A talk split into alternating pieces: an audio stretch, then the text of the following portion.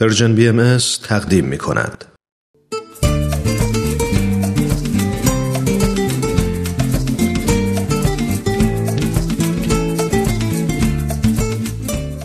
کاوشی در تعصب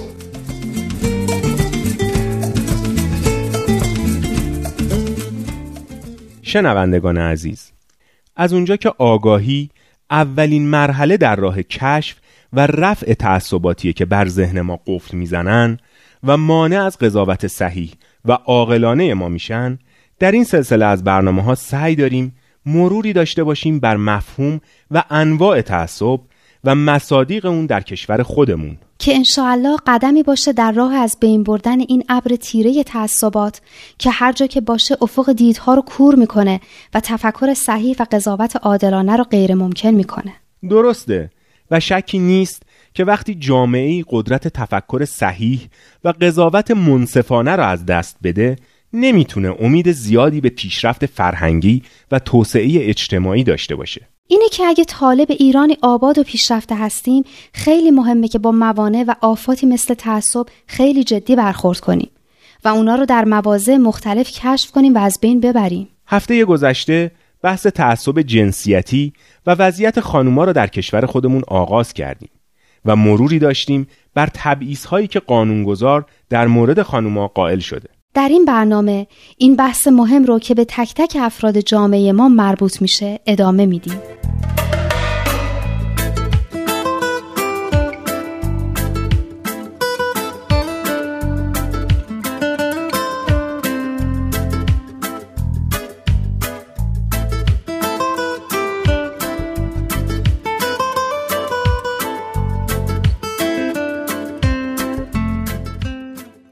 با اینکه تحصیل زنان یکی از عوامل بسیار مؤثر در افزایش قدرت اونا بوده و با اینکه زنان ایران در این زمینه به پیشرفت‌های چشمگیری دست پیدا کردند اما نظام آموزشی ایران به طور مستقیم و غیر مستقیم بذر تعصب و تبعیض رو بر علیه خانمها در ذهن نسل‌های جدید میکاره. درسته. مطالب درسی و متون آموزشی خودشون تبعیض جنسیتی رو ترویج می‌کنن.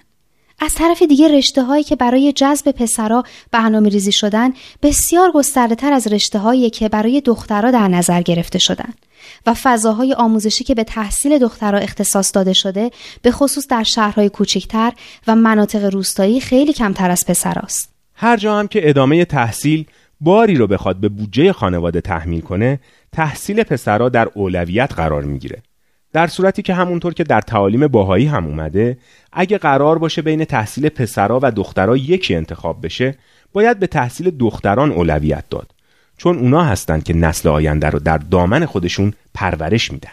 توضیح نامتناسب امکانات آموزشی و مخالفت خانواده ها با تحصیل دخترها که به شهرهای دیگه برن باعث ترک تحصیل دخترها در سطوح راهنمایی و متوسطه میشه.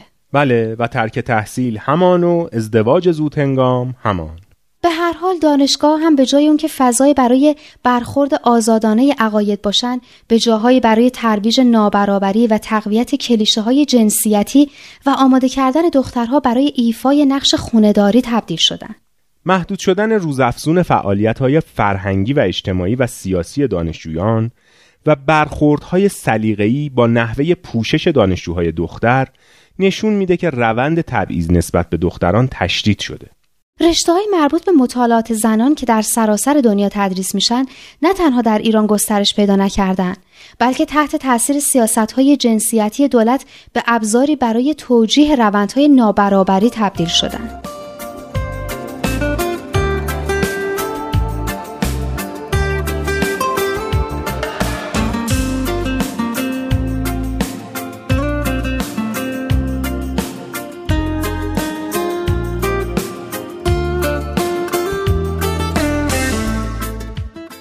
اختصاص ناعادلانه تسهیلات رفاهی و آموزشی مثل خوابگاه ها و کتابخونه ها و غذاخوری ها به دانشجوهای دختر باعث افت تحصیلی و مشکلات روحی و روانی زیادی در بین اونا شده. زنهای ایرانی از جهت مشارکت کامل در اقتصاد هم با محدودیت های اجتماعی، اقتصادی و ایدئولوژیک روبرو هستند. فرصت های اشتغال زنها در پنجاه سال گذشته به دلیل کم شدن مشاغل کارگری سنتی در سالهای پیش از انقلاب و سیاست رسمی محدود کردن اشتغال زنها و به خصوص خونه نشین کردن زنای متخصص در سالهای بعد از انقلاب رشدی نکرده.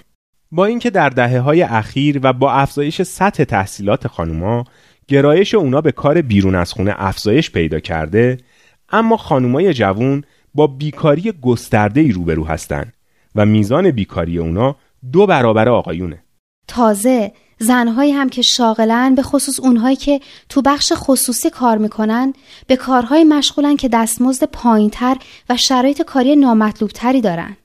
به هر حال محدودیت فرصتهای شغلی برای خانوما و اولویت دادن به آقایون به عنوان سرپرست خانواده ها باعث حفظ سلطه اقتصادی آقایون و دسترسی بیشتر اونا به منابع ثروت و فقر نسبی خانوم ها شده.